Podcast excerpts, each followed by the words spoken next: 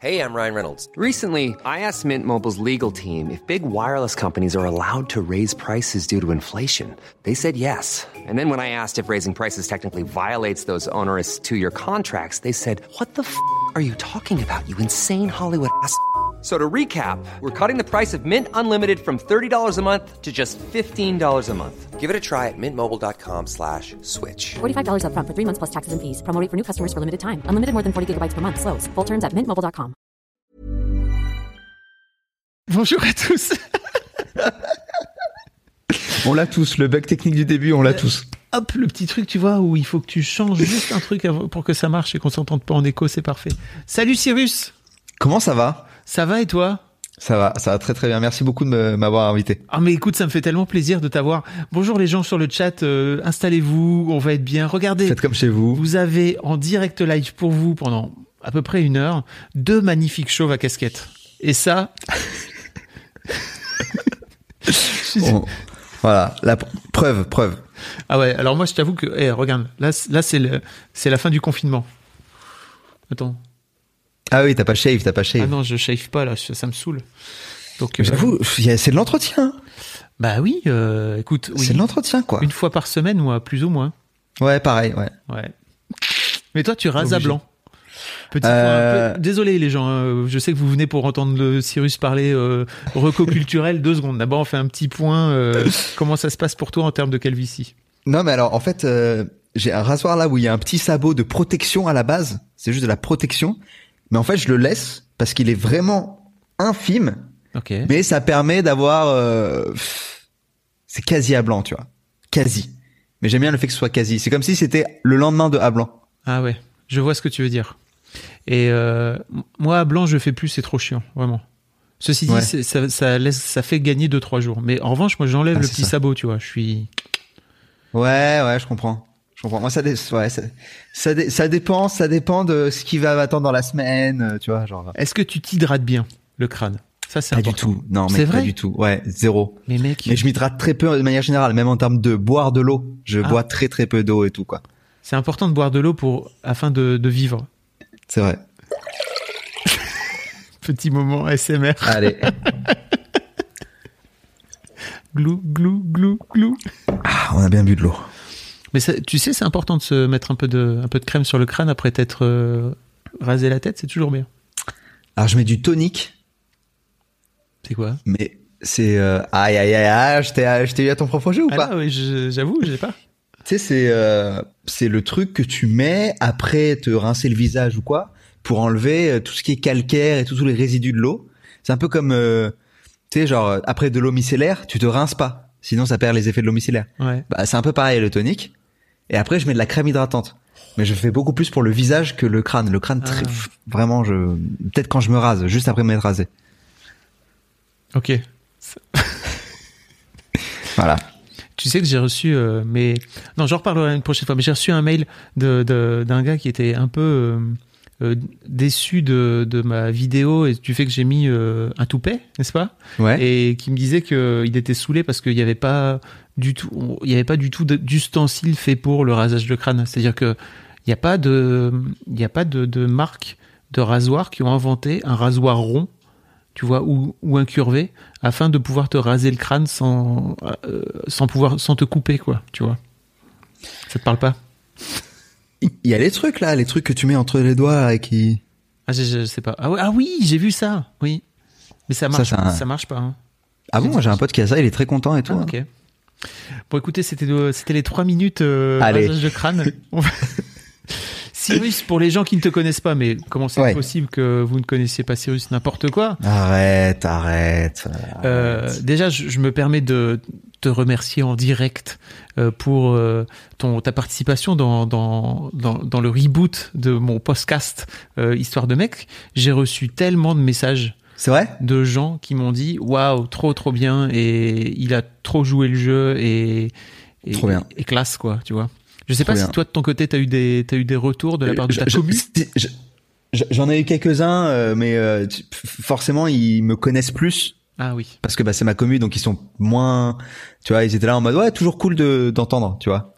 Mais C'est c'est euh, la base, quoi, tu vois. Le mec, il mais c'est est très top gentil. du game et pour, pour eux, c'est juste la base. C'est c'est comme les enfants pour y gâter, Mais du- quoi, tu vois, ils se rendent pas compte. Mais du coup, j'étais curieux de savoir, tu vois, genre pour des gens qui qui connaissent le podcast et qui me connaissent pas, genre euh, ce qu'ils en ont pensé. Donc, je suis content de voir que les retours étaient positifs. Ah Ouais, très, très, très, très positif. Donc, euh, et surtout, euh, de, je pense que tu as dit des trucs dans le podcast que j'ai, que j'avais pas encore entendu en 50 épisodes. Notamment, tu sais, toute cette peur de, d'ouvrir la boîte, euh, de Pandore, Ouais. de la masculinité, etc., etc. C'est, j'avais pas, j'avais pas entendu de gars euh, dire, le dire Ah ouais aussi, aussi ouvertement, quoi. Ok. C'est chaud. je- J'arrive pas à savoir si du coup c'est parce que je suis bizarre ou je suis sincère. Je, sais- je sais pas. Euh, je pense que c'est parce que t'es sincère. J'espère. J'espère. Mais après, peut-être aussi que t'as ce recul-là sur toi, quoi, tu vois, de, Ouais, peut-être. peut-être euh, à cause ou grâce au stoïcisme, on sait pas. Que t'as tendance à t'introspecter. Peut-être. Grâce, Euh, j'aurais dit. Bien sûr, grâce. Euh, donc oui, Cyrus, euh, tu es. Est-ce que tu te désignes comme youtubeur Euh, ouais, ouais, franchement, ouais, ouais, ouais, je suis youtubeur, tu vois, genre, euh, je, le, le gros de mon taf, c'est sur ma chaîne YouTube. Euh, mais au quotidien, je pense à ma chaîne YouTube souvent. euh, le cœur de ma communauté, c'est sur YouTube, donc oui, je suis youtubeur, tu vois. On va. Mais je suis youtubeur avec tout ce que ça implique, c'est-à-dire que ça déborde de YouTube et que et euh, que YouTube devient un un, un, mé- un médium Ouais. pour faire des choses, comme quasiment tous les youtubeurs, tu vois. Par exemple, euh, un truc qui a débordé de YouTube, c'est que j'ai suivi avec tellement d'attention et de comment dire, et de régularité tes stories d'emménagement. J'étais au taquet. Ouais, je sais, tu m'envoies pas de messages et tout. J'ai tout suivi. Et Mais fait- j'avais envie de suivre la suite, tu vois. Ouais, mais j'ai un petit pincement parce que euh, parce que t'es pas le seul déjà qui m'a envoyé des messages sur l'emménagement et tout, genre en mode euh, etc. Et genre c'est un peu fini quoi, tu vois. Genre je peux pas éternellement faire des stories sur quel truc. Et en même temps je pourrais gros. Je pourrais. Attends, je viens, d'acheter un truc pour de la déco. Attends, je te l'amène. Non Ah. mais tu vas halluciner. Alors, gros, si, tu vas halluciner. si vous avez pas suivi, alors je vous invite Mais à suivre- attention. En fait, en vrai, j'invite les gens qui sont là à, suivre, à, à te suivre sur, euh, sur Insta parce que c'est vraiment cool ce que tu fais. Je trouve que tu donnes. Mais ça va pas plaire à tout le monde. Hein. Ah, ok. Je préviens. C'est voilà. Let's go. Ça va pas plaire à tout le monde. On va faire la provoque. Bonjour les gens qui arrivent. Salut à vous. Salut à vous tous. Salut Michel Jordan. Salut Biblioterie. Les- effectivement, les stories déménagement, c'était trop cool. J'ai tellement kiffé.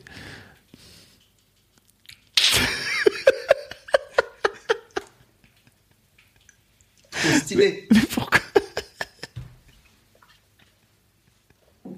Alors pour l'audio guide, si vous écoutez un podcast en replay, sachez que vous pouvez écouter euh, tous mes lives en replay dans un podcast qui s'appelle La Reco de Fabflow. Vous cherchez dans votre appli de podcast préféré. Et donc pour l'audio guide, vous m'avez entendu rire euh, parce que euh, Cyrus a ramené un immense corbeau, Cor- corneille, une corneille. Une corneille, une corneille, Corneille. effectivement. Parce qu'on vient de loin. Allez. J'ai envie de couper ce live. Allez, on arrête là-dessus, ça va. ça suffit, putain. Oui, c'est une corneille, c'est pas un corbeau, euh, les gens dans le chat, désolé. Mais donc, pourquoi une corneille, euh, mon bon Cyrus? Je sais pas, je l'ai trouvé trop stylé. Je, en fait, à la base, je voulais la mettre dans la bibliothèque, mais euh... donc au niveau des dimensions, ça devait être bon. Mais en fait, ils ont mis la dimension de la longueur de la corneille, pas de la, la hauteur. Ah, Et donc ça rentre pas dans la bibliothèque. Donc euh, bon, je suis un peu déçu, mais c'est pas grave. C'est une belle corneille quand même. Il y a Chris Paul qui dit une corneille comme l'auteur. Non, mais comme le chanteur surtout. Enfin, Bien sûr. Chris Paul qui est euh, modo euh, sur sur euh, sur ma chaîne Twitch que je salue. euh, Salut Chris Paul. bienvenue, bienvenue chez moi. Mais non, ouais, euh, voilà. donc euh, oui, je pourrais continuer effectivement mes stories, mais tu vois, genre effectivement, la, la corneille, je sais pas si je la mets en story, tu vois. Ah moi je la Je- mettrais parce qu'en fait euh, déjà ça fait sondage pour contre la corneille. Ah, déjà tu démarres, tu fais une, une première story. Est-ce que selon vous c'est un corbeau, une corneille ou une mouette Tu vois? Tu fais un quiz comme, Non, mais sinon, je, peux faire croire qu'elle est vivante, en vrai. En vrai? Gros, Ah. je te jure. Attends. Ah tu veux dire que tu, tu la prends en photo? Oh, Tu la vois là? Mec, t'as des doutes. Moi, à chaque fois que je passe à côté d'elle, Oh je suis vache. attentif. Ok, mais j'a- j'avoue en fait ça, ça crée du débat. Déjà dans le chat, tu vois les gens qui disent c'est flippant. moi, moi je trouve que c'est stylé, mais ça fait un, un peu Game of Thrones quoi. Ouais, ouais, non mais j'a- j'avoue, j'aime bien ce côté un peu. Alors c'est une partie de moi que je montre pas trop sur les réseaux, c'est pour ça que je le mets pas sur Instagram. Mais en vrai, j'aime bien parfois un petit côté macabre, un peu. Ok. Tu vois, genre ça peut me faire délirer les crânes et tout, ça peut me faire délirer quoi. Est-ce que c'est parce que t'étais goth au lycée ou comment ça se passe? Pas du tout, mec. Non, euh, j'ai toujours été, euh, j'ai toujours été comme ça, toujours euh, dans la team, pas trop de style. On- pas pas d'équipe en tout cas. Pas, pas, de style, mais pas d'équipe, tu vois. team euh, team indépendante. Quoi. Donc euh, non euh, non non je, je mais j'avoue ouais j'aime j'aime bien les petites babioles les petits trucs. euh, donc euh, et je, tu vois depuis tout petit j'ai toujours kiffé euh, j'aurais kiffé avoir des collections de, de- des trucs de taxidermie et tout. Ça me fait euh, ça me fait je trouve ça trop stylé. Mais quand tu vis avec quelqu'un qui sait pas trop son délire bon bah tu le fais pas. Et quand t'es plus jeune t'as pas les thunes à dépenser là-dedans quoi tu vois genre euh, et donc euh, bah, maintenant je suis seul. Et euh, que j'ai 30 ans donc euh, tu vois j'ai un peu Argent. plus de pouvoir d'achat. Euh, et ben je peux me faire plaisir en achetant des, des trucs de déco qui me plaisent. Voilà Il y a Mordonote qui dit Vive dans Paris rend fou. c'est pas faux. C'est pas faux c'est pas faux c'est pas faux Ceci dit, moi, les corneilles, quand euh, tu me montres une corneille, ça me fait penser, ça fait vraiment mec qui raconte ces trucs, tu vois, mais ça me fait penser à l'Inde. Où, je sais pas, t'es t'es allé, non, t'es pas allé en Inde, toi, t'es allé au Népal. Non, ouais Et en fait, là où j'étais en Inde, il y avait des corneilles partout et qui passaient leur temps à, à pousser des, bah, des cris de corneilles vraiment. Des ça- croissements. Ça, ça, fait un, un bruit, euh, on se Ah, croirait dans fou, Game ouais. of Thrones de ouf, quoi. ouais Euh, et il y, y en avait vraiment partout. Donc euh, moi, quand tu montres une corneille, j'ai plutôt tendance à me dire, ok, en fait, euh, on est dans, Ouais, ça te rappelle ça? On est en Inde et je, je médite et je fais du yoga pendant des heures. Ah, c'est stylé, putain, ça- c'est marrant, ça a pas du tout cet imaginaire chez moi. Bah oui, moi, moi non plus. Ouais. Et ça m'a vraiment un peu choqué. Il y avait à la fois des genre des rapaces, des, des, des petits faucons, des trucs comme ça, et, et des corneilles aussi, énormément. Euh, assez étonnant, tu vois. Donc euh, voilà. Euh, alors attends, que dit Aurégège? J'avais un peu peur de la réaction des gens qui arrivaient chez moi avec les trucs empaillés, séchés sous résine, mais c'est fascinant. Ok. Ah, je suis d'accord. Moi, j'avoue, ça me fascine. Et il y a Chris Prost qui te balance et qui dit, vous savez pas, mais Cyrus tient des cadavres dans sa cave. Info vérifiée. Putain, sympa tes modos. Avec des amis comme ça. Faut pas le dire. Putain, t'imagines si un jour il se passe un truc, etc., et que les gens ressortiront ce passage du live Ah oui. Il l'avait dit sur Twitch en 2020. Tu vois. T'imagines Tout le monde pensait que c'était une vanne. Si tu nous fais une Dupont de Ligonnès, quoi. Mec, tu seras interviewé, tu seras- mais je pensais que c'est, pour moi, il faisait ce genre de vanne tout le temps. Je pouvais pas me douter un seul instant que c'était vrai. Fabrice Florent est-il complice? Bah oui. c'est la question que nous allons nous poser ce soir. Ah bah ça, c'est la confrérie des chauves. Hein. Entre chauves, euh, on se Bien balance sûr. pas. Bien sûr. Là, j'en rajoute encore. Sur moi, c'est vraiment... Je serais obligé de me barrer avec toi. Euh, bonsoir les gens qui arrivent sur le chat, salut à vous. On est avec Cyrus North donc euh, pour euh, discuter d'une de ses recos en dehors de, Ouais. de, ses, de ses conseils d'éco. Euh, et, et de quoi, Cyrus, t'as envie de nous parler ce soir? Allez, ce soir, on va parler d'un livre qui s'appelle La fin de l'amour de Eva Illouz. Ok? C'est pas du tout lié à ma situation personnelle. Préfère le préciser. Oui, parce que pour les gens qui savent pas, t'as rompu il y a, il y a quelques mois. Enfin, fait- on a rompu. C'est c'est Oui. pas moi qui. euh, Oui, et vous Voilà. et t'as as notamment fait une vidéo. Je, je mettrai le, le lien dans les notes dans les notes de si vous voulez le mettre dans les notes du enfin, dans le chat. Si je vais j'ai la des mettre. frissons euh, parfois. Je vais la mettre. ta- Je vais la mettre. Des fois, ça m'arrive, j'ai un frisson, je fais des trucs comme ça. C'est voilà. Pourquoi? Je sais pas, et c'est bizarre d'ailleurs parce que quand c'est moi qui fais le live, ça m'arrive pas. Je peux tenir deux heures sans, mais je- de temps en temps, tu vois, dans, dans ma vie, tu sais, j'ai des petits frissons comme ça. Ok. Ça vous arrive, vous, les gens aussi, ou pas? Ou il y a que moi qui a ça? Il s'est fait quitter quoi. Bon, ok, cool. Euh... C'est c'est compliqué, c'est compliqué de dire. Non, je pense pas. je- on pourrait ça va pas dire jamais ça. dans un je pense. sens, hein, je pense, de toute façon. Ouais, On est d'accord avec ça ou pas? Bah, parfois, ça va dans un sens quand même. Ouais. Tu sais, dans des relations toxiques et tout, euh, tu vois, Oui. pervers narcissique, ce genre de truc, ça va dans un sens quand même. Mais en temps normal, oui, je suis d'accord avec toi. C'est toujours, c'est pas que parce qu'il y a l'autre qui fait un truc, mais il y a aussi comment tu perçois ce truc-là, tu vois. Ouais. Tu pourrais être totalement ok avec euh, ce qu'il fait, tu vois, ou ce qu'elle fait. Tout à fait. I, I, I agree. Je vais, je, vais, je vais le noter comme ça, je mettrai les. pour les gens qui ne sont pas qui, qui ne sont pas dans le live, je vous mettrai le, le lien dans dans les notes de l'épisode en replay.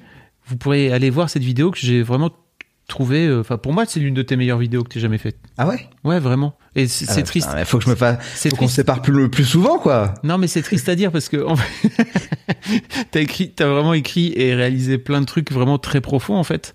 Mais c'est marrant. Je trouve que c'est cool. Après, ça fait combien de temps maintenant que tu fais ça? 4, 4 5 ans, c'est ça? Sur YouTube? Des vidéos sur YouTube, Ouais. de manière générale? Ouais.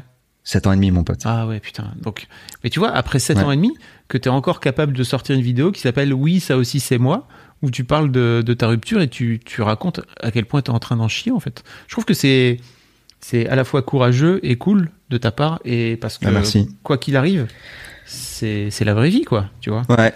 C'est pas la vie de c'est pas la vie de, de c'est pas parce que t'es youtubeur Ouais, et que, tu vis dans, le, bien. dans le Ouais. strass et les paillettes et les corneilles que que forcément euh, ça claque quoi.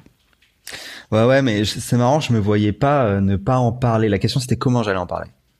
Mais je me voyais pas euh, faire. Ok, donc cette euh, cette fois-ci, on va parler euh, du smartphone et euh, de l'addiction au téléphone, euh, partie 2. Tu vois, genre c'était avec tout ce que je venais de vivre et tout, c'était pas possible, quoi. Tu vois.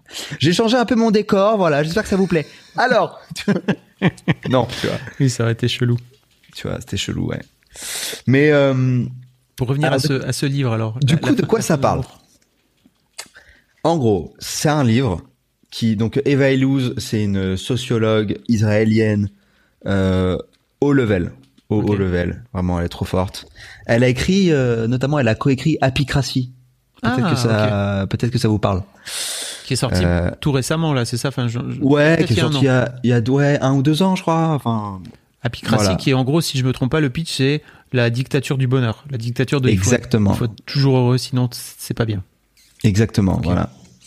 Et, euh, et là, elle a écrit un truc donc sur euh, donc la fin de l'amour. Et en fait, ce dont elle parle, c'est comment euh, la société euh, capitaliste en fait et euh, le libéralisme, etc., qui euh, qui, qui prône une forme euh, d'individualisme, tu vois, ou en tout Mm. cas s'écouter ses émotions, euh, respecter ses choix, le- juste le choix, déjà l'idée de choix, tu vois, le fait de tout est possible, Ouais. euh, suivre ses rêves, etc. Ok? Euh, Et ben tout ça fait que ça tue le le couple et l'amour Ok. parce que euh, globalement, en gros, au moindre petit truc qui va pas, bah tu vas tu, tu vas pas faire des forcément des concessions, etc. Et tu vas pas prendre sur ta liberté et tes envies pour faire marcher le couple. Tu vas toujours passer avant en fait. Et donc bah le couple n'est plus possible. Tu vois? En tout cas, beaucoup de couples ne sont plus possibles.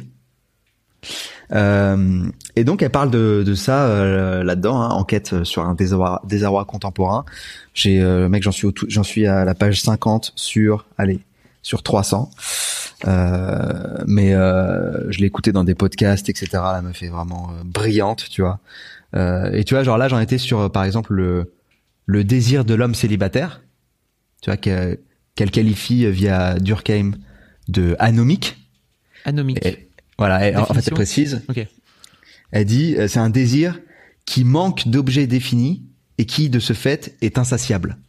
C'est-à-dire que vu qu'effectivement, le mec célibataire, tu vois, qui a envie d'expérience euh, et qui veut, euh, c'est vulgairement euh, coucher à droite à gauche, enfin ce que tu veux, etc. Tu vois.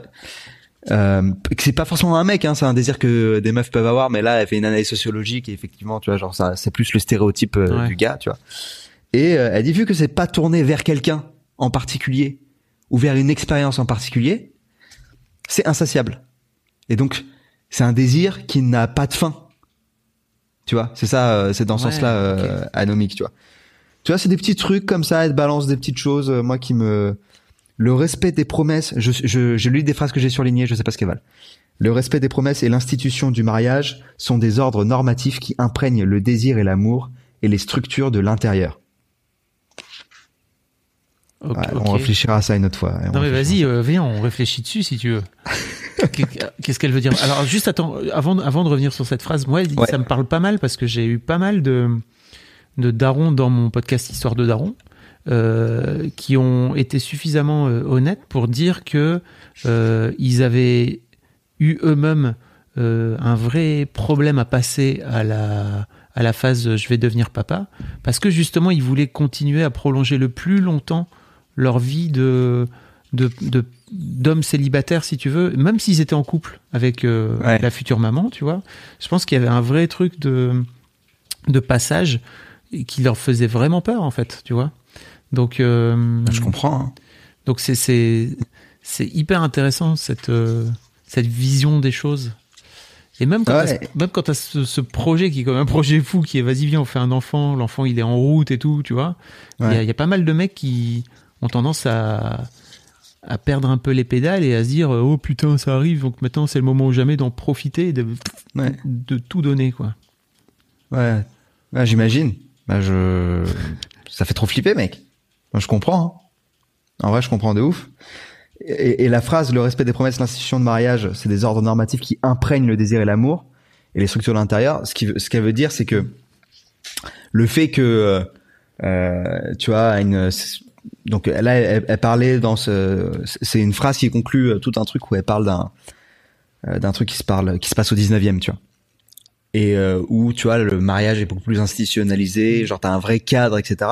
En gros, ce qu'elle explique, c'est que ces cadres, c'est pas juste de la forme, c'est que ces cadres, euh, ils, ils, ils imprègnent euh, donc ce qu'a dit le, le désir et l'amour, dans le sens où ils ont des vraies conséquences sur aussi ta manière de désirer, ta manière d'aimer, et que c'est pas juste, tu vois, en, en enlevant le mariage, par exemple, on fait pas juste enlever euh, une, une manière de, de, de se présenter aux autres. C'est pas juste ça, tu vois. On enlève aussi une certaine manière de s'aimer, une certaine manière de désirer, etc. Tu vois. Au-delà de l'institution.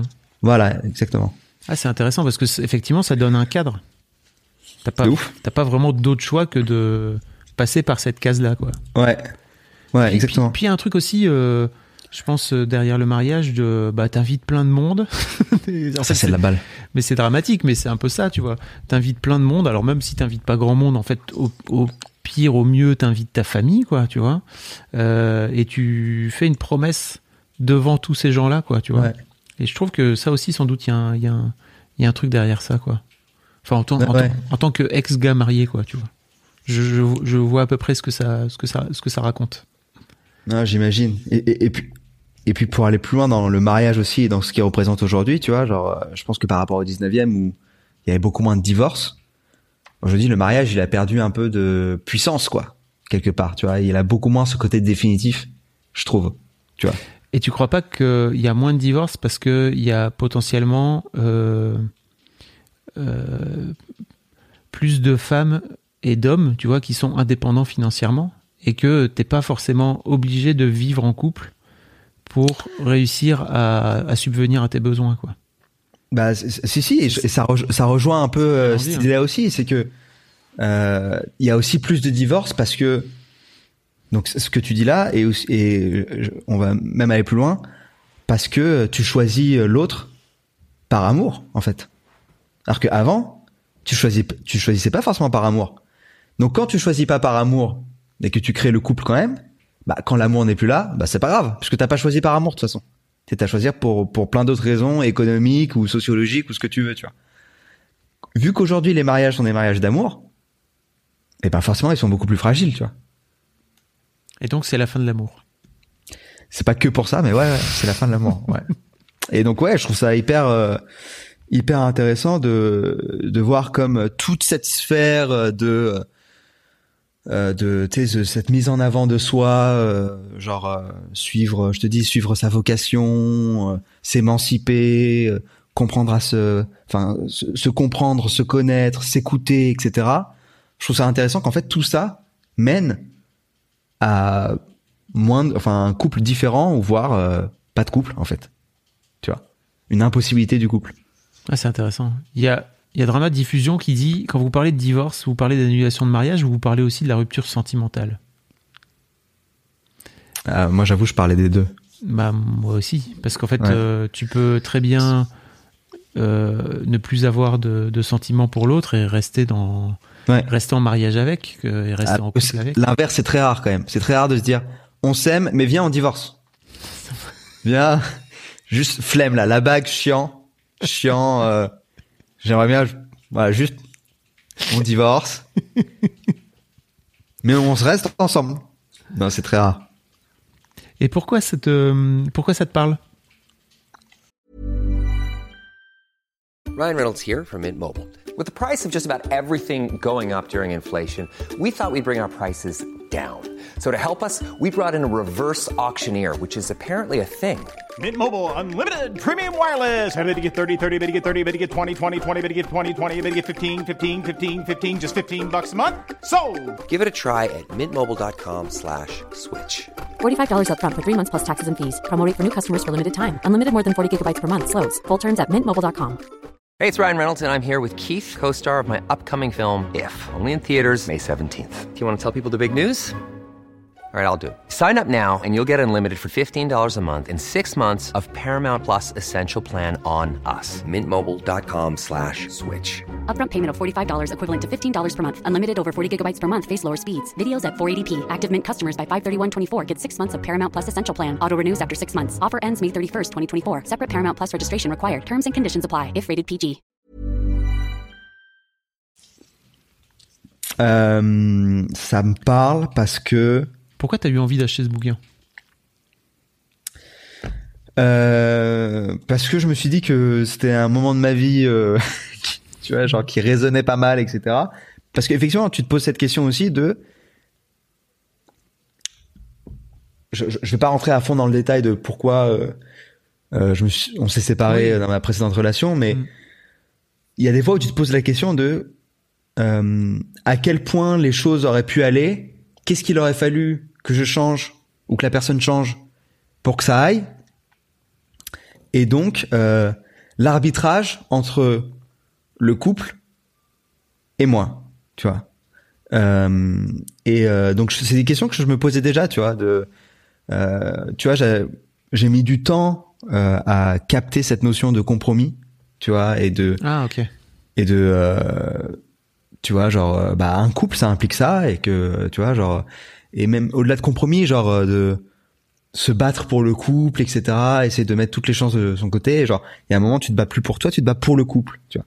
Et donc euh, parce que c'était euh, une de une de mes premières voire ma première relation où vraiment j'avais envie de j'arrive quand il y avait des difficultés je voulais me battre plutôt que partir tu vois. Euh, parce que quand t'es plus jeune, en tout cas moi, quand j'avais des difficultés, j'étais plus en mode euh, bon, ok, ça devient trop compliqué. Allez, on se casse. Donc là, tu vois, genre euh, Oui. quand t'as 26 ans passés, etc. En tout cas moi, c'était vraiment plus euh, ok, bah il y a des difficultés, bah vas-y, on va les affronter, machin, on va faire ça, etc. Et euh, et donc du coup, ça m'a ça m'a parlé ce truc de ces difficultés-là, euh, bah, c'est de voilà, il y a, le, climat euh, économique et social euh, euh, fait que et sociétal fait que bah, on n'a pas toujours envie de les affronter ces difficultés et que en fait parfois on préfère être seul, tu vois. Et est-ce que c'est bien, est-ce que c'est mal, qu'est-ce qu'on en pense, est-ce que c'est ça ce qu'on veut pour notre société, tu vois, genre tout ça quoi. Donc Mais tu, il vaut, tu crois pas qu'il vaut mieux être seul plutôt que mal Enfin, on dit toujours mal accompagné, mais c'est même Ouais. pas ça en fait. C'est juste euh, seul qu'avec quelqu'un avec qui euh, t'as as des sentiments un peu mièvres, quoi, tu vois, ou un peu, un peu, un peu bof. bah je sais pas, tu vois. Ouais. Genre, euh, je pense que c'est là maintenant, tu vois, genre tu me poses la question maintenant, je te dirais oui, mais tu vois, genre quand t'as, je sais pas, je me dis t'as 60 ans, t'es avec quelqu'un depuis, euh, je sais pas, 15 ans, t'as des sentiments un peu mièvres, mais genre t'es bien, tu vois, et qu'en fait t'as une t'as une affection pour la personne qui dépasse l'amour entre guillemets, tu vois, c'est plus de c'est plus de, du love passionné, mais c'est d'autres choses, tu vois. Quoi qu'il arrive, c'est obligé. Voilà. Non mais tu Même genre, avant euh, 60 ans, hein, si je puis me permettre. oui, oui, oui, bien sûr. Mais ce- mais euh, ce que je veux dire, c'est que la- l'amour se transforme, tu vois. Oui. Et euh, et je trouve ça un peu illusoire de vouloir chercher à tout prix ce truc de love euh, et d'amour euh, comme ça pourrait être au début, tu vois.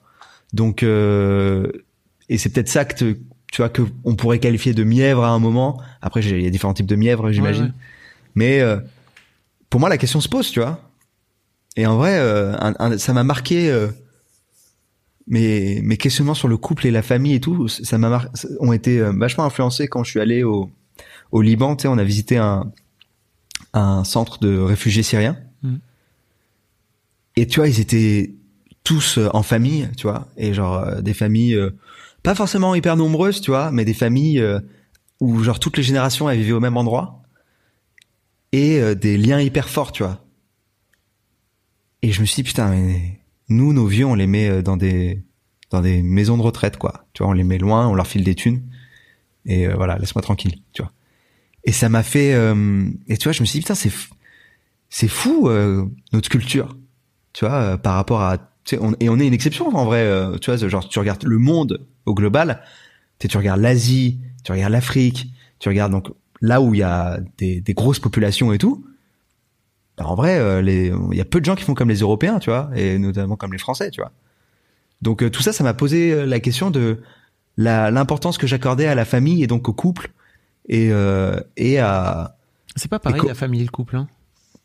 non, c'est pas pas pareil, mais et en même temps, euh, Moi j'avais un, moi j'avais un attachement à mon couple, tu vois, qui était beaucoup Ouais. plus fort que mon attachement à ma famille, par exemple, et à ma famille proche. Ça veut pas dire que je les aime pas, c'est juste j'aurais euh, comment dire, je je- j'aurais et je pense en fait qu'il y a un truc euh, très important aussi. Je sais pas si tu connais le travail d'Emmanuel Todd sur les sur les systèmes familiaux. C'est Très mal. euh, c'est un c'est un historien Emmanuel Todd qui a travaillé Ouais. sur euh, sur les systèmes familiaux et qui explique euh, alors après je ne suis pas historien désolé si je déforme le- les propos mais en gros qui expliquait qu'il y avait différents types de familles et qu'il y avait la famille nucléaire et la famille communautaire. Ah en fait oui, la famille communautaire qui a tendance à vivre ensemble et la famille nucléaire qui a tendance à à, à, à pondre entre guillemets à créer des individus plutôt euh, euh, séparés quoi tu vois. Alors après il y a différents différentes strates à l'intérieur des familles nucléaires etc. Mais bref. Euh, et en fait, j'ai un peu la sensation que euh, c'est un truc que j'avais moi, qui, était, qui était, en France, par exemple, il y a encore 50 ans.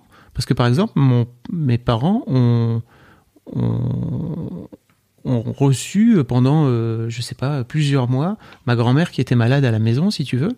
Et moi, je pense que c'est un truc, et je te dis ça aujourd'hui, je, je pense que c'est un truc que je ferais pas naturellement pour mon pour, pour mon père ou pour ma mère, parce que en fait c'était tellement compliqué à gérer euh, au sein de la famille.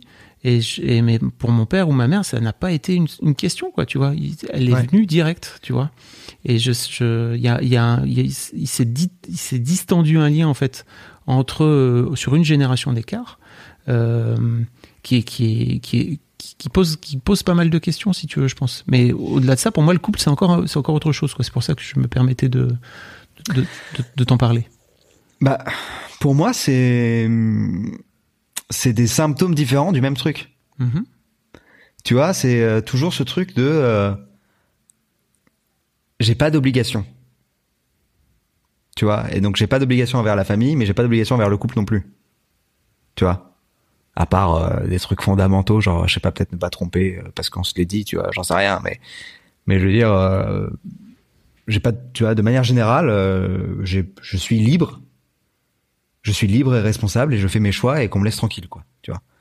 Donc c'est pour ça que pour moi il y avait, euh, il y, a un- y a un rapprochement entre les deux.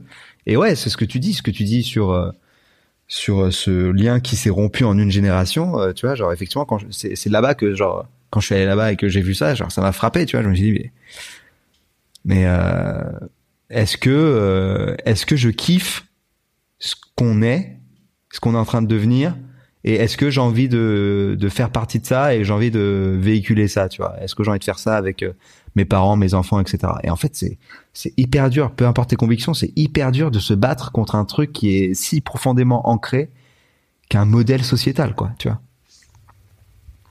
Et et t'en arrives à quelle conclusion là actuellement? Si demain, Euh, si demain tes parents, enfin tu vois, tes parents tombent malades et qu'ils ont besoin de toi, tu fais quoi? Tu plaques tout et tu vas les, tu vas, tu vas les aider? Ouais, malade et tout, ouais, ouais, ouais. C'est euh... après ça dépend ce que t'appelles tout plaqué, tu vois. Mais euh... non, non. Euh... Bah t'es obligé d'aller, démé- par exemple, t'es obligé de déménager et d'aller vivre chez eux, quoi, tu vois. Ils- Ouais, ouais. Bah, j'espère qu'elle regarde pas ce live. Hein. Maman, c'est pas vrai. Si tu regardes ce live, je serai là pour toi. T'inquiète. Non, mais c'est des vraies, c'est des vraies questions. Et moi, je pense même en tant que parent, parce qu'aujourd'hui, je suis des deux côtés maintenant. Oui, t'as pas envie que tes enfants viennent je non plus, détesterais peut-être. ça en fait. Tu vois, je, Ouais. je détesterais non pas, mais juste de leur peser sur la horte comme ça, quoi. Tu vois, ça, ça.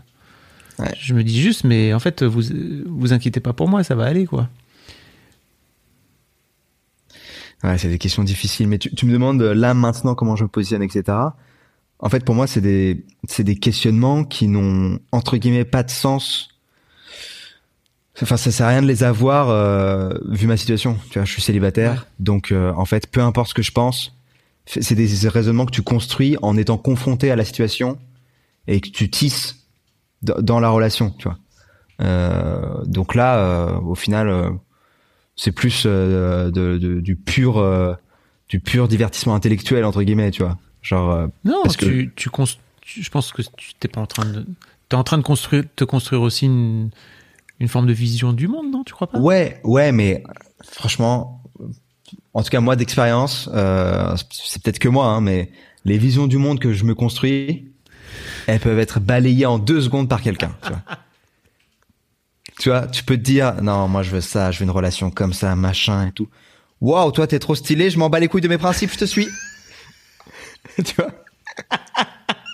Ah tu veux pas un couple comme ça? Pas de problème je te kiffe donc euh... tu vois? Je vois tellement. donc, il y a un moment, il faut être aussi lucide. Voilà, je, il y a, il y a ce que, en fait, je pense qu'il y a ce que t'aimerais dans un monde idéal. Il y a, si on te donne ça, est-ce que en fait tu le veux vraiment? Et ensuite, il y a ce que l'autre veut. Tu vois, genre, c'est-à-dire que même si t'étais seul, c'est pas sûr que t'aimerais ce que tu prêches. Hmm. Tu vois? Donc, euh, donc non, euh, je, voilà, je trouvais que c'était un, un livre très intéressant euh, à vous conseiller, les amis. Il y a Léa sur le chat qui dit dur les questions ici. Bonjour, bienvenue. J'avoue, j'avoue. Est-ce Ouais. qu'il- vaut mieux pas aller voir une bonne partie de Mangus hein je, vous, je vous pose la question. Non, restez avec nous. j'ai jamais joué, j'ai jamais joué. Comment ça, Cyrus? Ah, j'ai jamais joué, Il faut qu'on fasse une petite partie là. Ah, je suis trop chaud. Ah, c'est vrai? Tu vois ce Ouais. que c'est ou pas? Ouais, ouais, là, là, tout de suite, je peux pas. Non, parce pas que là tout de suite. J'ai pas, mais non, Ouais. je suis trop chaud pour une partie, ouais. Ok, ok. Je, je- Maintenant que tu es sur mon Discord, là, on va s'organiser ça, tu vas voir. Ça marche, avec plaisir. Euh, Il y a Ibou Dilettante qui disait J'ai eu trois couples dans ma vie qui ont duré plus de. Alors, je sais pas combien de temps, euh, mais je crois que je suis en train de retomber amoureux. C'est la première fois que ça me fait si peur. Peut-être que c'est la trentaine ou ma blessure du rejet, mais j'ai peur d'être triste. Mais en même temps, j'ai pas le choix. Je dois vivre mes sentiments. Merci les gars, vous êtes au top. Et Exactement, t'as pas le choix. Il y a ça, hein. Il y a vraiment ce truc de, mets la ceinture, c'est parti, mon pote. vraiment. Il y a, un- tu sais, c'est vraiment les montagnes. Il y a un moment, ça monte, ça monte, ça monte, et t'es là, genre, allez, vas-y, allez, vas-y, go. Enfin, moi, je le vis comme ça, en tout cas. ouais, je comprends. Euh, J'arrive pas à réfréner le truc, tu vois. Tu es, amoureux de l'amour quelque part. Ouais, ouais, et puis c'est, hy- ouais, c'est hyper agréable, je trouve. Hmm. Sais, euh, le, le boom boom euh, dans le cœur et tout, c'est des trucs qui sont, euh, qui font flipper. Tu sais, genre, ça, ça te met dans des états euh, que, y a que l'amour qui te met dans des états comme ça, quoi. T'es, t'es, t'es en stress, machin et tout, putain. Sais, surtout les, moi, après, j'avoue, moi, ce que j'aime pas, c'est le début. Le début de la relation. Tout ce qui est début de relation, je déteste, gros. Pourquoi? Je suis en, ah, moi, je suis en insécurité tout le temps. Je- ah, je suis en insécurité, j'aime pas du tout. Je suis là, genre, est-ce que je dois lui dire ce que je pense ou pas? Non, parce que si je lui dis, je vais la saouler, je vais être relou. En même temps, j'ai pas envie d'être relou, mais en même temps, je peux pas ne pas lui dire parce que je le pense. Donc voilà. Euh, et puis, euh, Oui, Parce que sinon, tu fais un peu prophétie autorisatrice. C'est-à-dire que t'as Ouais. as peur de te faire quitter et au final, tu finis par te faire quitter ou tu finis par, Ouais, par flinguer le couple juste infernal. parce que t'avais peur de le faire, quoi. Ouais, et puis je fais partie de ces gens qui surintellectualisent le truc. Tu vois Ça Et me donc, parle tellement. tu tu parles à la personne et la personne elle te dit non mais euh, je pense que euh, faut se détendre, on n'est pas obligé de voilà de se prendre la tête comme ça, on peut juste vivre le truc. Vivre le truc? Qu'est-ce que ça veut dire? Je sais pas de quoi tu me parles. Mais tout ce que je viens de te dire, ça fait sens ou pas? Non? Oui? Non? Ok. Alors pourquoi tu me parles de vivre le truc? Ma psy, ma psy te dirait Tu es beaucoup dans la tête et beaucoup moins dans le ventre. Ah bah. Non mais le pire, c'est que ce qui est dans la tête se retrouve dans le ventre après, tu vois. Ouais. Ça, ça crée des les nœuds, les nœuds de la- de- dans la tête se retrouvent en nœuds d'estomac. Mais euh, Il y a Papaya qui dit Le début, c'est le meilleur, c'est le moment. C'est à ce moment-là qu'on est le plus amoureux. Mais je suis, je suis pas si sûr, en fait. C'est pas, c'est pas pareil, en fait. C'est juste pas le plus. C'est juste différent. Le, le meilleur pour moi, c'est un an. Tu vois, c'est genre, t'as passé les insécurités et t'es dans la vague de l'amour.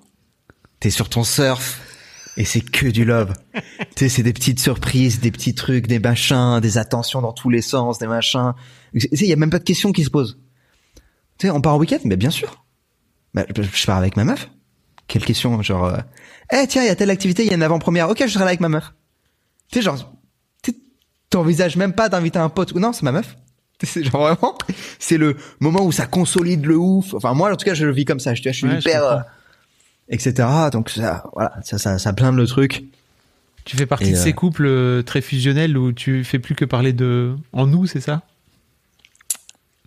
En tout cas, c'est dans cette période-là, ouais. Ouais. Et après, tu vois, c'est quand t'as bien consolidé, quand t'as bien construit la maison, etc., qu'elle est sur, voilà.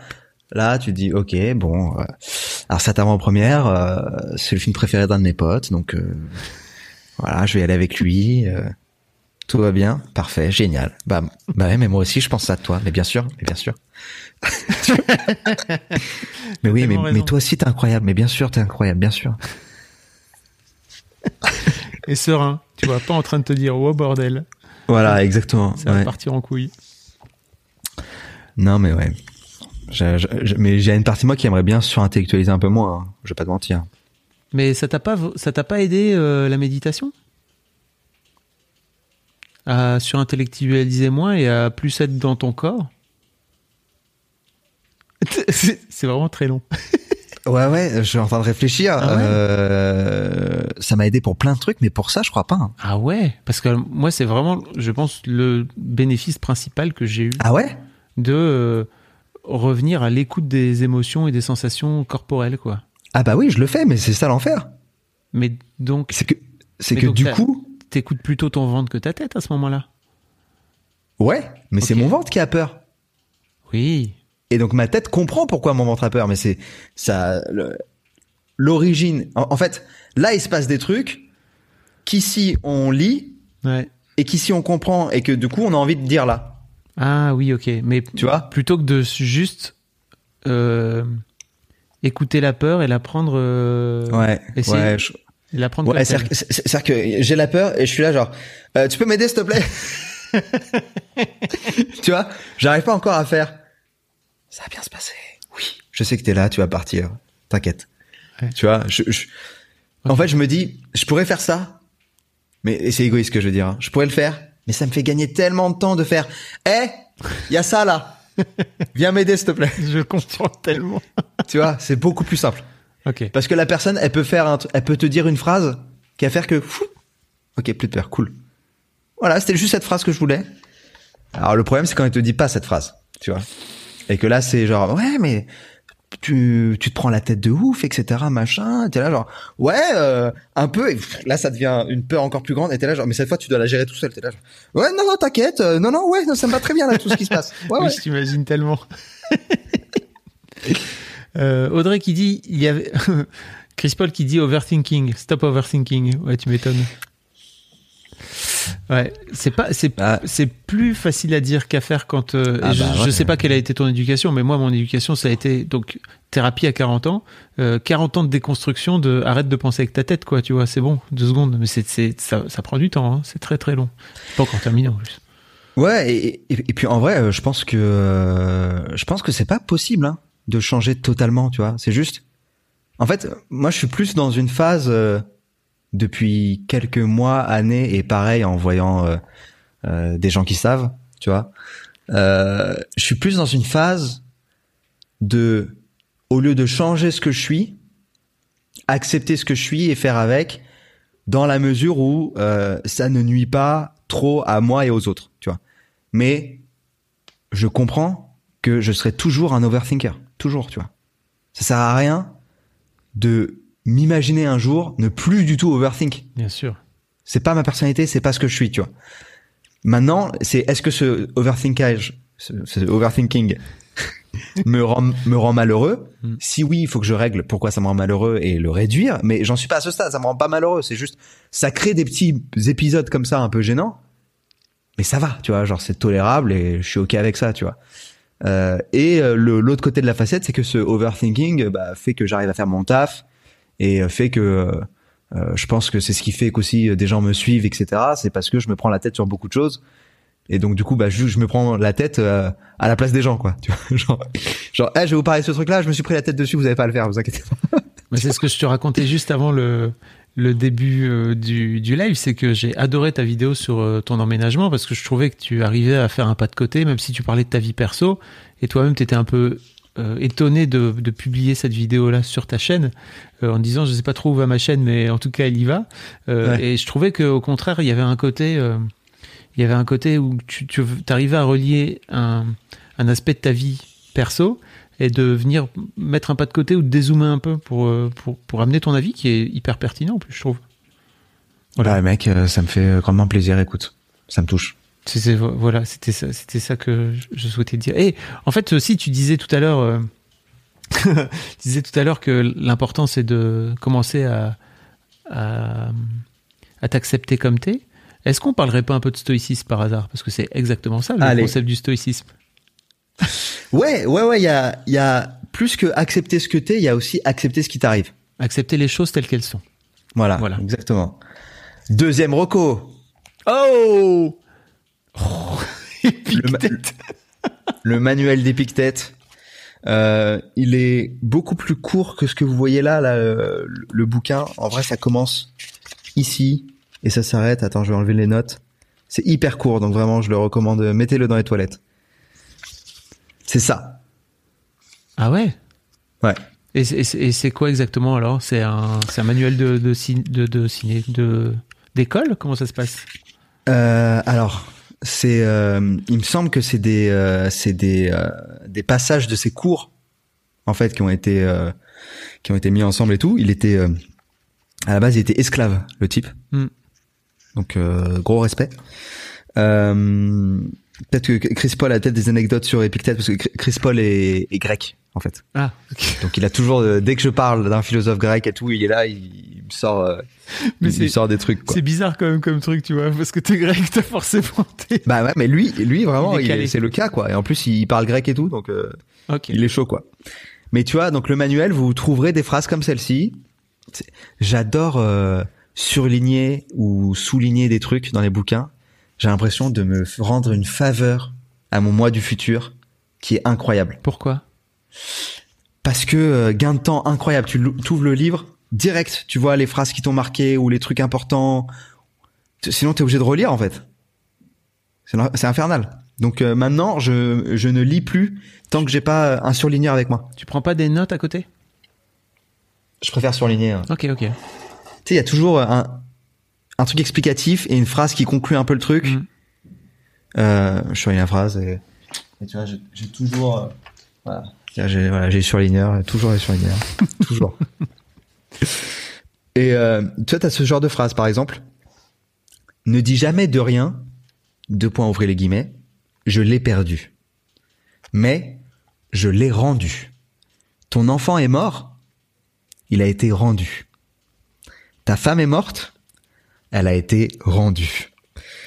Mais celui qui me l'a pris est méchant. Quelle importance pour toi? Par qui te l'a réclamé celui qui te l'avait donné? Tant qu'il te le permet, prends-en soin comme d'un domaine étranger, comme ceux qui y passent font d'une hôtellerie. Puissance. Bon, déjà, c'est écrit à une époque où les enfants et les femmes avaient tendance à mourir beaucoup plus qu'aujourd'hui. Il faut qu'on précise déjà parce que vraiment, clair. le truc. Non, mais c'est hyper fort. Et attends. Tiens, là, j'écris base du stoïcisme. Voilà, j'ai pris. Là, j'ai écrit base du stoïcisme. Donc, euh, pour resituer, comme, voilà, je vais lire et je vais me faire confiance, en espérant que ce soit vraiment la base du stoïcisme. Quand tu vois quelqu'un pleurer, endeuillé, ou parce que son fils est parti en voyage, ou parce qu'il a perdu ses biens, applique-toi à ce que la représentation ne te captive pas, qu'il traverse des mots qui lui viennent du dehors. J'explique après. Euh, qu'il ne te captive pas, qu'il traverse des mots qui lui viennent du dehors, mais que la réponse immédiate soit à portée de ta main. Deux points. Ce n'est pas l'événement qui oppresse cet homme. Entre parenthèses, un autre, en effet, n'en est pas oppressé mais l'évaluation qu'il prononce sur lui. Pourtant, dans les limites de la parole, ne crains pas de lui porter de la sympathie, et si le cas se présente, de gémir aussi avec lui. Applique-toi pourtant à ne pas gémir aussi au-dedans. Ça, c'est la base du stoïcisme. C'est-à-dire que il y a des événements qui arrivent tout le temps, tu vois. Et il y a toi.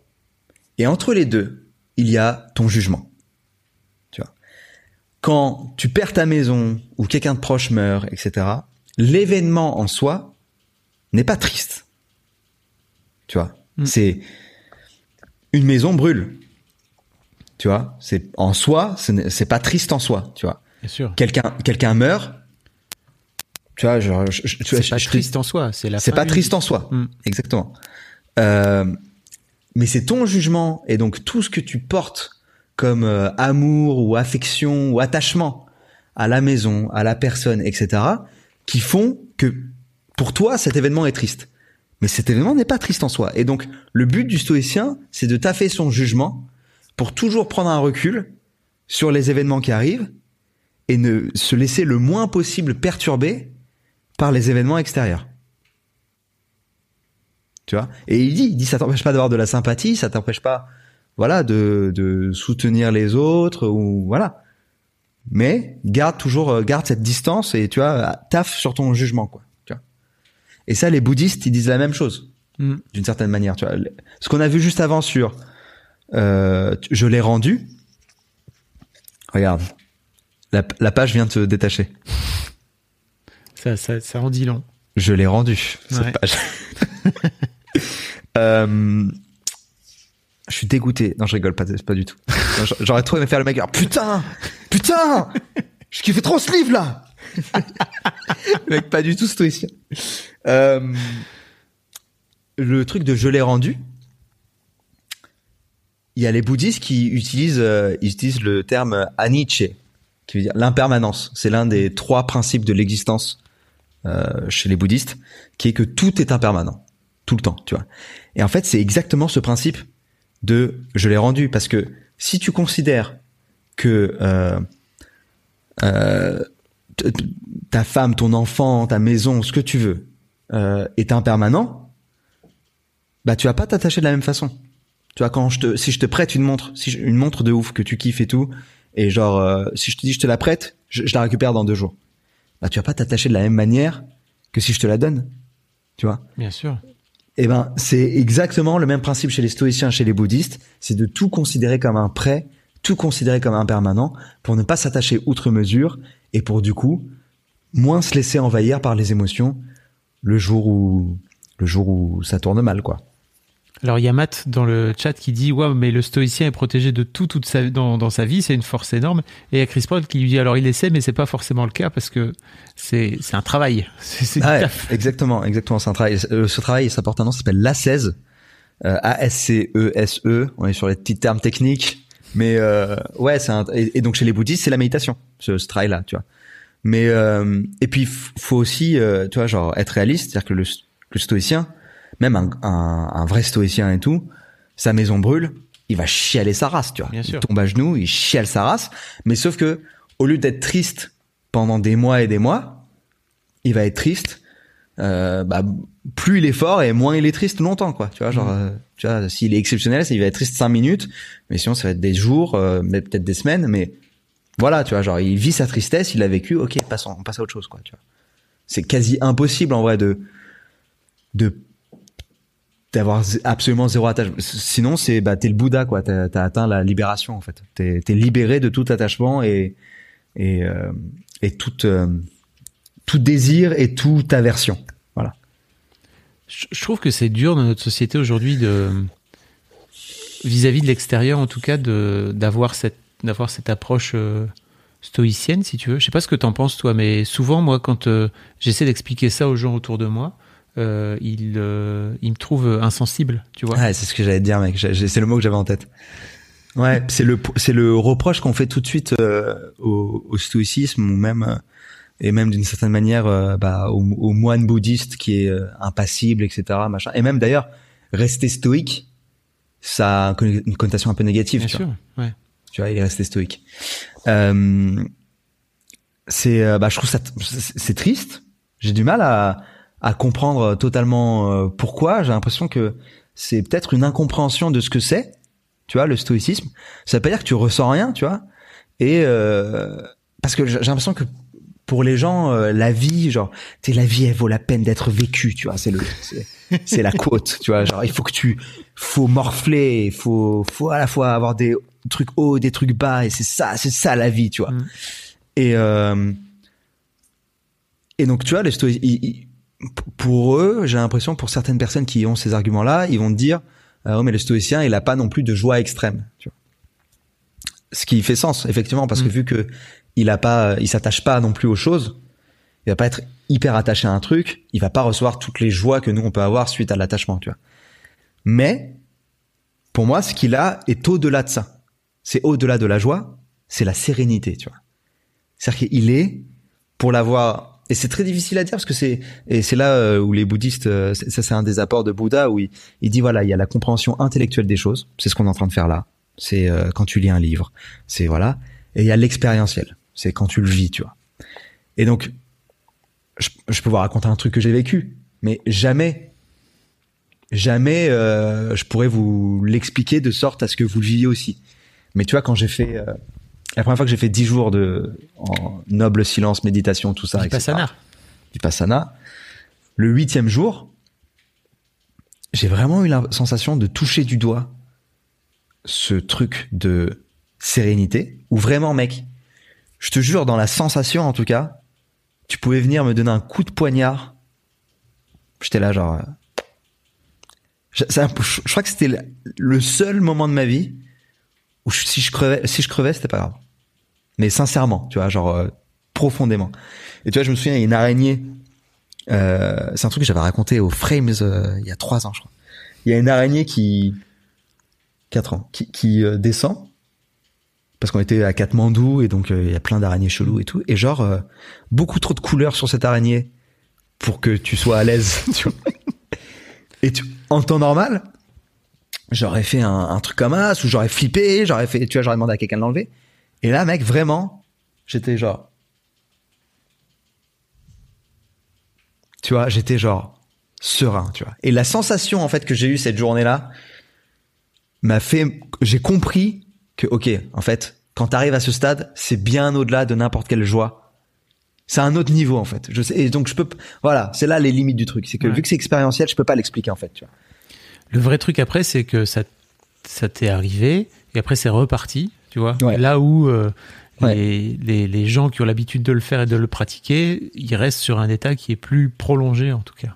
Voilà, exactement, exactement. Ils acceptent aussi qu'il y a une forme d'impermanence, tu vois, c'est un état que tu Mm. peux perdre et retrouver et tout.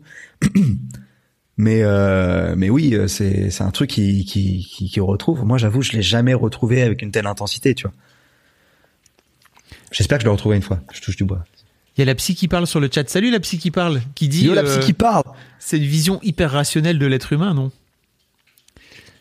Je, je, sais, pas- j'ai pas la, j'ai pas tant la sensation que ça, que c'est rationnel.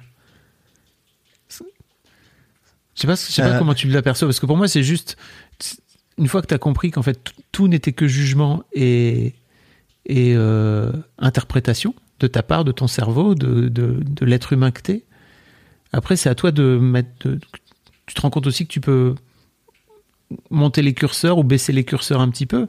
Et c'est vrai que c'est pas aussi simple à, à dire qu'à faire. Ouais, ouais. Pas aussi simple à faire qu'à dire, pardon, mais. Je, euh, ce, ce truc de rationnel, je, euh, ça m'embête parce que euh, je sais, je saurais pas dire si c'est rationnel ou pas, mais en tout, mais je, je suis persuadé que c'est vrai entre guillemets. Enfin, tu vois, genre que c'est- on fonctionne comme ça. Et euh, et d'ailleurs, euh, euh, un des trucs qu'on voyait donc avec les bouddhistes, etc. donc dans le centre de méditation, c'est que donc en fait, chez les stoïciens, tout passe par le jugement. Chez les bouddhistes, tout passe par les sensations. C'est-à-dire qu'en gros, un bouddhiste, il va te dire, la glace, tu la kiffes. C'est pas la glace que tu kiffes, c'est la sensation qu'elle va te procurer. Parce que tu as déjà eu cette sensation, tu sais que tu la kiffes, tu t'as développé un attachement pour cette sensation. Donc c'est la sensation de la glace que tu kiffes, c'est pas la glace. Et euh, putain, tout ça, eh, tout ce que je suis en train de vous dire là, euh, j'avais prévu d'en parler. Euh, tu sais, j'aimerais bien faire de la scène et tout. euh, Mais c'est trop bien, fais ça sur scène. et, Et tout ça, j'ai envie d'en parler sur scène. Ouais. Bon, on en reverra, on verra ça plus tard. Mais euh, et donc, et en fait, qu'est-ce que c'est ça Le fait de avoir euh, voir une glace et du coup la kiffer, alors qu'en fait t'es attaché à la sensation et pas à la glace. Bah c'est du conditionnement en fait. Tu vois, c'est c'est exactement. euh, et donc ça a parlé à à, à la à la psy qui parle, mais euh, c'est euh, enfin à mon sens, tu vois, c'est vraiment euh, ce truc de conditionnement de, en fait, on t'a donné une glace, t'as eu cette sensation, euh, etc. Et en fait, t'as as attaché la sensation à la glace et voilà. Et donc le but de la des bouddhistes, etc. Ce qu'ils nous disaient, c'était, enfin, c'est pas ce qu'ils nous disaient, mais c'est ce que moi j'ai compris avec mon bagage culturel euh, occidental, c'est qu'en fait c'est du déconditionnement. Tu te déconditionnes quoi. Et l'idée c'est que dès que t'as une sensation, au lieu d'y réagir, tu l'observes. Tu l'observes et t'essaies d'avoir ni un attachement, ni de l'aversion pour cette sensation. Et donc les stoïciens, c'est un peu pareil, mais avec le jugement, quoi. Alors, si je peux amener un autre truc, c'est que au tout début de ma thérapie, euh, ma psy m'a donné un compteur. Tu sais, clic, clic, clic, comme les gens qui sont euh, qui les, les les gens qui sont dans le train, tu vois, et qui comptent le nombre de le nombre de gens Ouais. parfois qui passent. Et euh, elle m'a dit voilà, euh, je pense que tu es coupé de tes émotions. Euh, à chaque fois que tu vas euh, ressentir un moment joyeux euh, dans, dans ta vie, tu vas cliquer, tu vois. Je dis ok c'est bizarre mais ok. Et en fait j'avais tout le temps mon compteur sur moi et en fait je cliquais systématiquement. Et euh, je me suis rendu compte que en fait euh, au fur et à mesure bah, je cliquais je cliquais tu vois. Je, je vais la voir euh, une semaine ou quinze jours plus tard je sais plus. Alors elle me dit alors t'en es où dans ton dans ton compteur à dans ton compteur à kiff quoi? Ou je sais plus comment elle avait appelé ça. Et je suis ah bah j'ai pas mal avancé je suis trop content j'arrive à comprendre en fait que ah putain là je suis en train de je suis en train de passer un bon moment c'est trop bien je clique tu vois. Ouais. Et donc je lui pose sur le bureau et en fait elle me le reprend. Et vraiment j'ai eu pendant trois secondes un truc de oh putain mais elle m'a enlevé mon compteur à, qui- à kiff. Je, je pense que je vais plus pouvoir jamais kiffer. Et en fait euh, je suis reparti. Je, je lui en ai pas parlé tu vois parce que pour moi elle l'avait vraiment fait exprès de le reprendre tu vois en disant ok bah donc c'est comme si je t'avais filé une béquille mais en fait maintenant la béquille je vais la reprendre Ouais. tu sais marcher tout seul mec. Et, et en fait euh, j'avais compris que mon cerveau il avait réussi à à cliquer tout seul, à kiffer le moment Trop dans bien. ma tête, Ah, tout seul, sans avoir besoin de ce compteur. Et je Super pense que c'est un, bah ouais, vraiment, c'était, c'était génial comme exercice parce que si jamais vous, vous, vous avez besoin de vous remettre dans une forme de, de, de kiffer les bons moments, je pense que c'est un très bon exercice qui coûte pas cher, ça coûte un compteur. Euh, ou alors vous faites autre chose, hein, vous pouvez mettre un petit, un petit trait dans un carnet, enfin vous faites comme vous voulez, mais simplement il faut juste avoir un truc qui vous permet de déclencher le truc, et de vous rendre compte du truc et de le déclencher. Et, euh, et en fait, je pense que c'est un peu pareil avec le, le stoïcisme, c'est-à-dire que c'est un moment donné où tu as aussi une forme de, de reconditionnement à avoir par rapport à ça, et à te dire, ok, euh, les, les choses ne sont que des interprétations. Et en fait, en gros, moi, je vivais les mêmes moments avant, de bonheur, je pense, mais simplement, je les, je les, je les, je les comptais pas, je les cliquais pas. Ouais. Non, mais je vois ça n'était que mon interprétation. D'où les exercices de, de gratitude. Pour entraîner son cerveau. Exactement. Et c'est un muscle, quoi. La gratitude et tout. Et euh, ça me fait penser à Schopenhauer, il en parle de ça. Il dit que, en gros, euh, ce qui est, euh, il parle de- du fait que la souffrance et la douleur, c'est euh, immédiat, alors que leurs pendants sont médias. Il y a une médiateté. C'est-à-dire que je, je dois faire l'effort de penser, euh, alors que la souffrance vient à moi, tu vois, tout de suite. Enfin bon, voilà, c'est des petites, euh, petites anecdotes, quoi. Petite anecdote de Schopenhauer, voilà. J'adore quand tu cites. euh, oh, y a Chopi là. Euh, Chopi. Chopi disait. Arthur, tuture, tuture. Euh, voilà, les gens. Effectivement, c'est puissant. Merci la psy qui parle. T'as raison. c'est extrêmement puissant. Euh, Est-ce que Le manuel, Ouais, le manuel d'Épictète. De ouf. voilà, très court euh, et il permet de capter un peu l'essence du truc. euh, voilà. Est-ce que j'ai d'autres trucs? Non, mais oui, bah tu reviendras. C'est- quoi la question que t'avais posée? Non, non. Est-ce que est-ce que t'avais d'autres choses à ajouter sur euh, sur Épictète Ah, sur non, euh, non, non, en vrai, euh, c'est juste que, euh, voilà, je- je- moi, ce qui me plaît là-dedans aussi, c'est que, en vrai, quand tu te, tu comprends le stoïcisme et quand tu comprends le bouddhisme, euh, et en fait, tu te rends compte que c'est la même chose, quoi.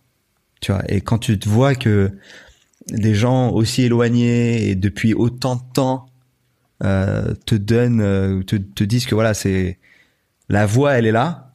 Si tu veux être heureux ou si tu veux mieux supporter euh, les douleurs du monde, bah ça vaut le coup de s'y intéresser, je trouve. C'est ouf. Hein. Tu vois. J'ai, relu dernièrement des passages de Marc Aurel du, Ouais. du, du journal de Marc Aurel, donc qui Pensez allait- pour moi-même. Penser pour moi-même. Donc à l'époque, Marc Aurel, c'est le, l'empereur de Rome. En gros, c'est le maître du monde, quoi, clairement. Et en fait, tu relis le truc et tu te dis, mais c'est tellement moderne. Il- Mm. C'est, saut 2020 son truc, alors qu'il Ouais. il l'a écrit il y a fort longtemps. Ouais, ouais. et, et, et très très rattaché aux stoïciens, euh, oui, Marc Aurel. c'est si- etc. quoi. Ouais, exactement. Ouais. Ouais, ouais. T'allais dire, je t'ai coupé. Non, non, j'allais dire même si euh, je lisais que euh, on, il y en a beaucoup qui le considèrent comme euh, stoïcien, mais en fait on peut pas vraiment le considérer comme stoïcien parce qu'il s'est jamais revendiqué comme tel. Tu vois. Ah, Même s'il utilisait des préceptes stoïciens, mais en vrai. euh, il y a un peu, il y a des trucs dans les clubs, c'est ça, des stoïciens? Ouais, exactement. Il y a exactement. des clashs au sein des. au Dans sein les clubs des stoïciens. stoïciens, on sait pas trop pour Marc Aurel, on n'est pas sûr. un Il est peu- pas totalement validé. Pas- Il faut à tout prix se revendiquer pour en être, tu vois. bon, merci beaucoup, Cyrus. Merci à toi, mec, pour l'invite. C'était un hyper super intéressant. moment. Ouais, grave. Je crois qu'on est d'accord. Ouais, c'était charmé. Merci à vous dans le chat. Euh, un, un- grand merci à vous qui avez, qui avez commenté, qui avez discuté. Bienvenue à tous ceux et toutes celles. Je ne fais pas encore, tu sais, ce truc de salut. euh, j'ai pas encore les alertes euh, sur euh, sur les nouveaux follow, etc. Mais en tout cas, merci beaucoup à tous les gens qui, qui ont qui ont follow la chaîne euh, grâce à Cyrus. Ça, ça me fait ça me fait un gros gros plaisir. J'espère que vous que vous y retrouverez Gars sûr, Fab Florent, gars sûr. D'autres contenus euh, cool dans les dans les semaines et, et les mois à venir. Euh, si vous avez raté le début du live, je vous invite à chercher dans le dans le replay, enfin dans le dans le, votre rapide podcast pardon, euh, euh, un podcast qui s'appelle La Reco de Fabflow tout simplement, et vous pourrez retrouver euh, le replay d'ici demain matin. Quoi, je vais je, je nous mettrai nos bonnes voix tous les Ah, deux. le mec est le mec est clean quoi, le mec est calé. Et euh, et t'accueilles euh, qui euh, prochainement?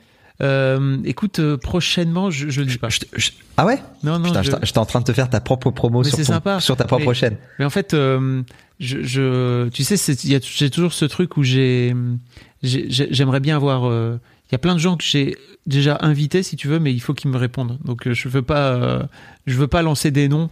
euh, sans Et les prendre de court, sans ouais, qu'ils tu vois.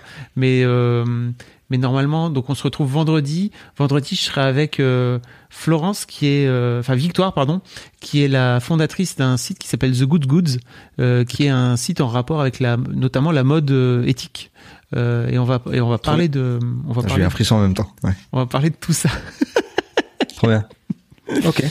Euh, mais en tout cas, un grand merci à toi de d'avoir été d'avoir été avec moi. Tu reviens quand tu veux, mon bon Cyrus. Ça marche. Je Merci serais- pour Je l'invite. serais trop content de de venir que de parler avec toi, quoi, comme d'hab, quoi. Ça fait plaisir. Ça fait plaisir. Grave.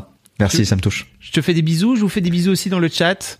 Euh, à bientôt. Merci beaucoup. Salut. Ciao, ciao. Bye bye. Bonne soirée. Bye bye. Bisous. Ciao. Salut. Mom deserves the best, and there's no better place to shop for Mother's Day than Whole Foods Market. They're your destination for unbeatable savings, from premium gifts to show-stopping flowers and irresistible desserts. Start by saving 33% with Prime on all body care and candles. Then get a 15-stem bunch of tulips for just $9.99 each with Prime. Round out Mom's menu with festive rosé, irresistible berry chantilly cake, and more special treats. Come celebrate Mother's Day at Whole Foods Market.